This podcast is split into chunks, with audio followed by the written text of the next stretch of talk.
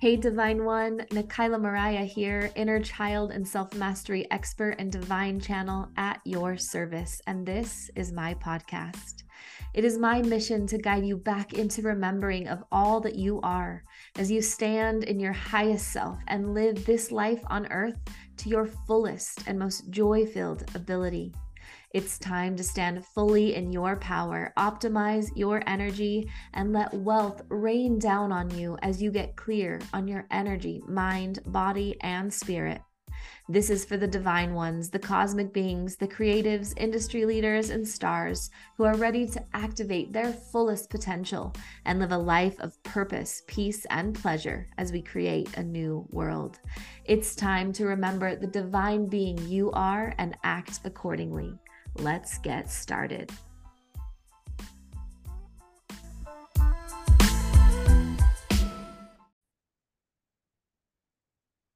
Hello, hello, and welcome to today's episode of Embodied Divinity.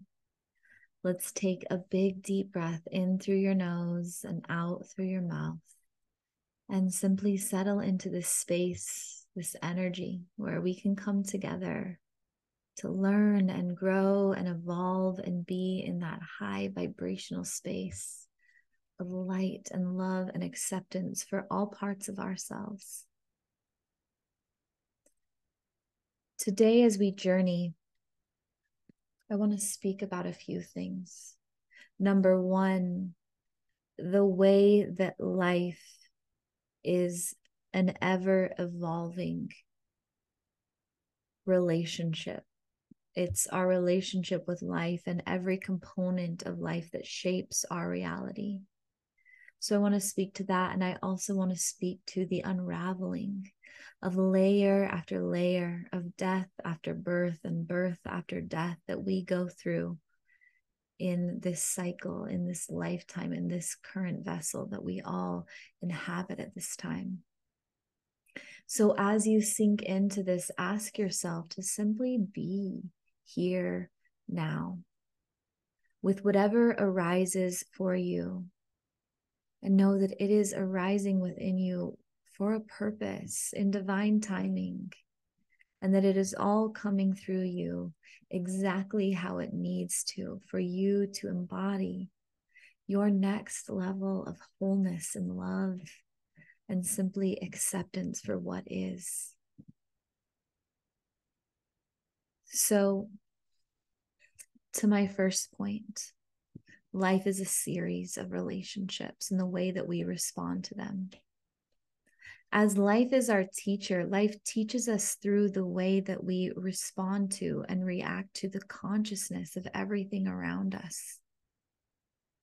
It's your relationship with every single experience, object, person, being on this earth that comes to define you because you see, we create our image in the way that we feel others and the world perceive us. Ancient philosophers often talked about the question if a tree falls in the middle of a forest with no one to witness it, does it still make a sound? The only way that sound is produced by that tree falling is by it reverberating off of your, the listener's eardrum. So the sound of that tree falling doesn't exist without you, it's a collaboration. The way that you look at an object and either feel gratitude or joy, disdain, resentment, anxiety, love is a reflection of what's living within you. Maybe you look at your cell phone and you feel stress and overwhelmed, maybe annoyance at having to pay the bill. Instead of looking at it as an investment, a way that you can connect with others, there's something living within you that is maybe saying, I need time and space alone. I need to breathe. I need to disconnect. And so every time you look at your phone, you feel these feelings it's the way that you're responding to that relationship that is defining your present moment. And it's in creating the awareness of what is going on inside of us that allows us to master ourselves. And as you master yourself slowly but surely, you fully embody your divinity. And you can walk on this earth in service to others, vibrating at the frequency of love for every way that you show up. And I want to say this before I continue. There is no right or wrong way to show up. There is no right or way to be divine or to be spiritual or any of it. It is in the way that you accept and perceive your actions, behaviors, beingness that define them. Two people can have a relationship with food or a substance or their bodies. They can have the relationship that it is with the same object, but their ideas and perception of it are so vastly different that the relationship evolves in its own harmonious way. One person's relationship with their body may be one of seeing it as the sacred temple that it is, as seeing it as the vessel who carries them through life, and that they are grateful for it and want to care for it and love it in every way. One person may see it as a burden, as something that slows them down, that keeps them attached to the earth. And so they abuse it and run it dry and give it away. Neither is right or wrong. It's just two different ways that we can look at these views. And the way that you are responding to that relationship shows you what within yourself you can heal to get further into alignment with your highest self. With anything that doesn't feel good, allow it to be your teacher. If there is a person in the world that you cannot think of without feeling the ickies inside your body. Of course, you're going to use your discernment to create boundaries and and a relationship that keeps you safe but we're not going to run away from those feelings and pretend they didn't exist instead we examine what is it that i witnessed within this person that created discord within me because, my love, the only thing that you are responsible for is your response to life. Responsibility is your ability to respond. And so, am I responding to life in a way that is in alignment with me? For me personally, my nervous system does not like the feeling of the intense adrenaline that is created by anger or fear. And so I've looked at every relationship that stirred anger, fear, resentment within me. And I asked myself, my inner child, my shadow, every aspect of myself, what within me, what needs within me don't feel met to be able to regulate my nervous system in the face of this behavior, action, vision. In healing a lot of my PTSD and CPTSD, I had to ask this question with every every situation that came up for a very long time. I couldn't hear any sort of loud noise without having a PTSD flashback any sort of balloon popping, exhaust popping. I couldn't be near guns of any kind, any sort of surprising or loud behavior. And I could have blamed my the label of my circumstance which is CPTSD I could have blamed the situations and people that created that response within me but there's no power in that instead what I said is this is living within me and so, what I get to do now is I get to be a student of life and I get to look at this every time it arises. And when my body feels the terror, when my body wants to shut down, instead I sit with it. I don't run away from it. I don't numb out to it. I sit with it. And I say, Nakayla, you're safe.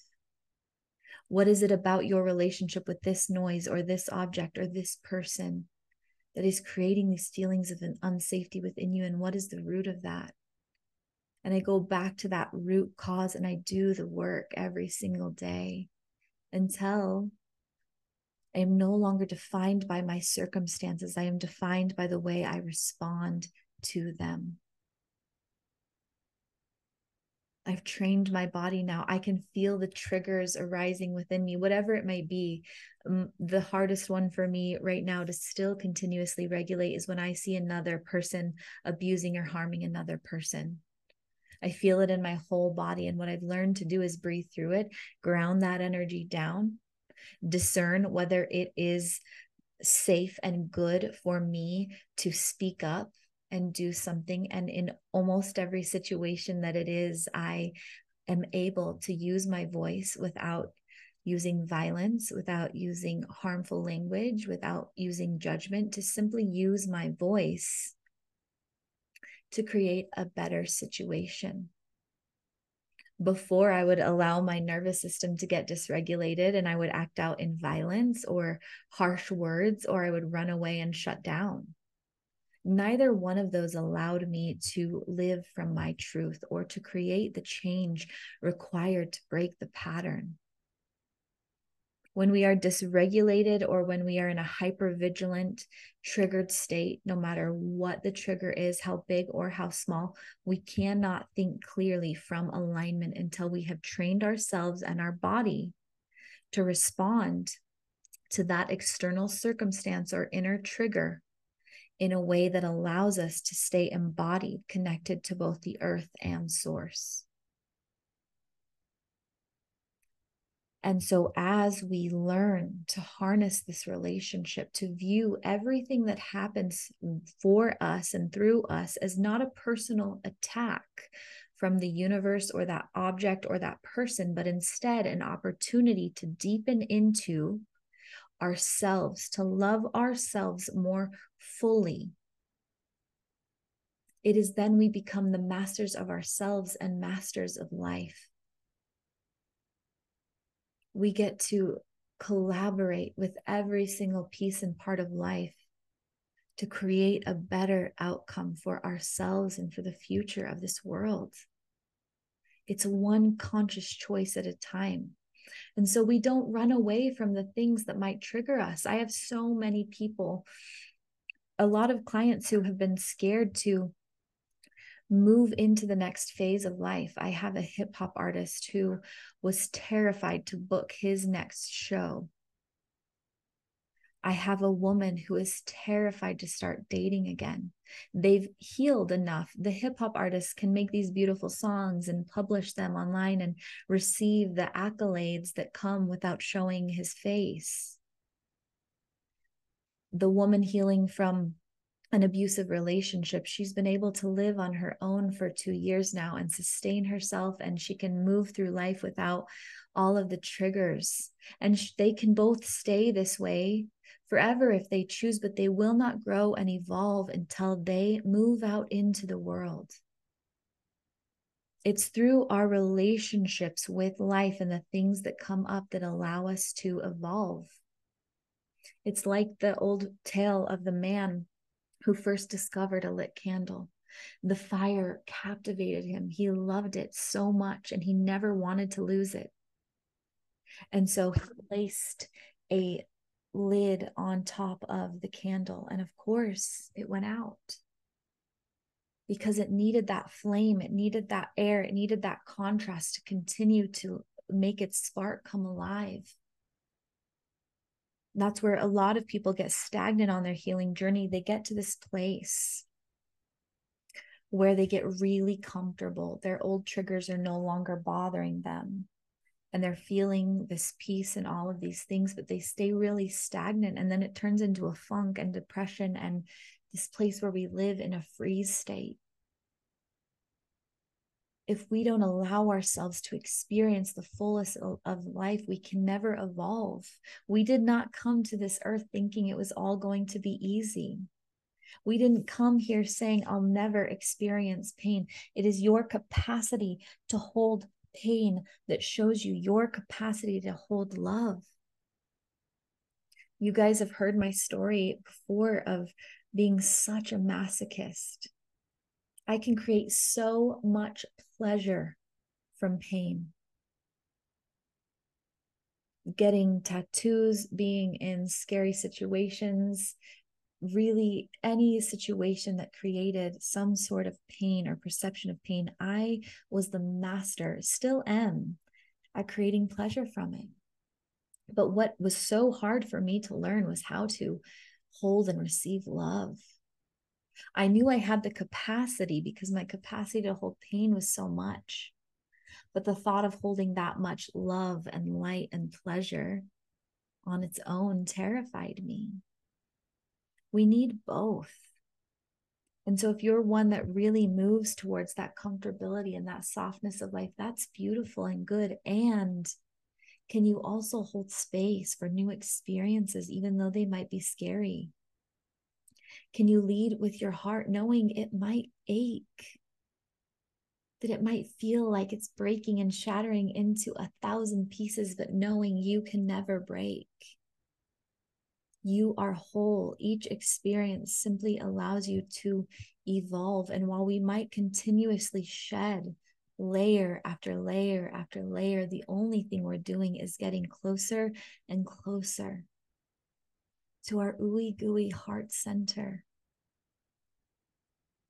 And that makes life so exciting when you can go out into the world and see each person and experience an object as an opportunity to evolve deeper into love, where you don't run away from it. You just get to be fully and openly you. There's no fear of being found out because you simply are.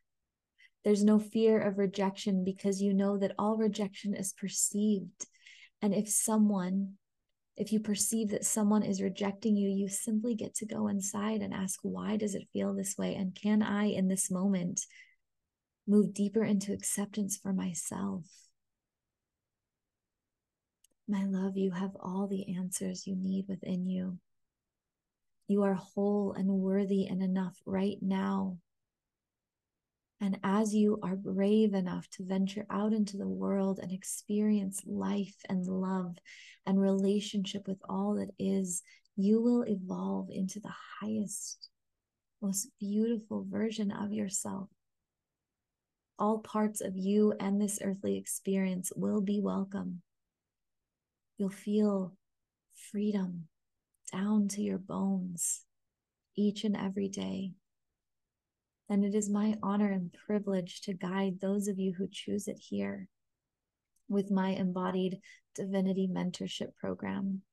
We work together one on one for six months as you go deep within to really master yourself and your relationship with the world around you so that you can walk in your embodied divinity and experience the frequency of love for each and every part of yourself and this world on a daily basis.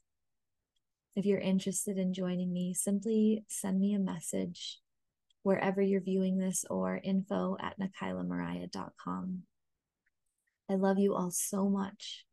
And I hope that as you open to this message here today, you find it within yourself the courage and excitement to live life fully and to explore each and every relationship as an opportunity to learn and grow deeper in love with yourself. Have a beautiful rest of the week. And as always, breathe deep and plan on miracles.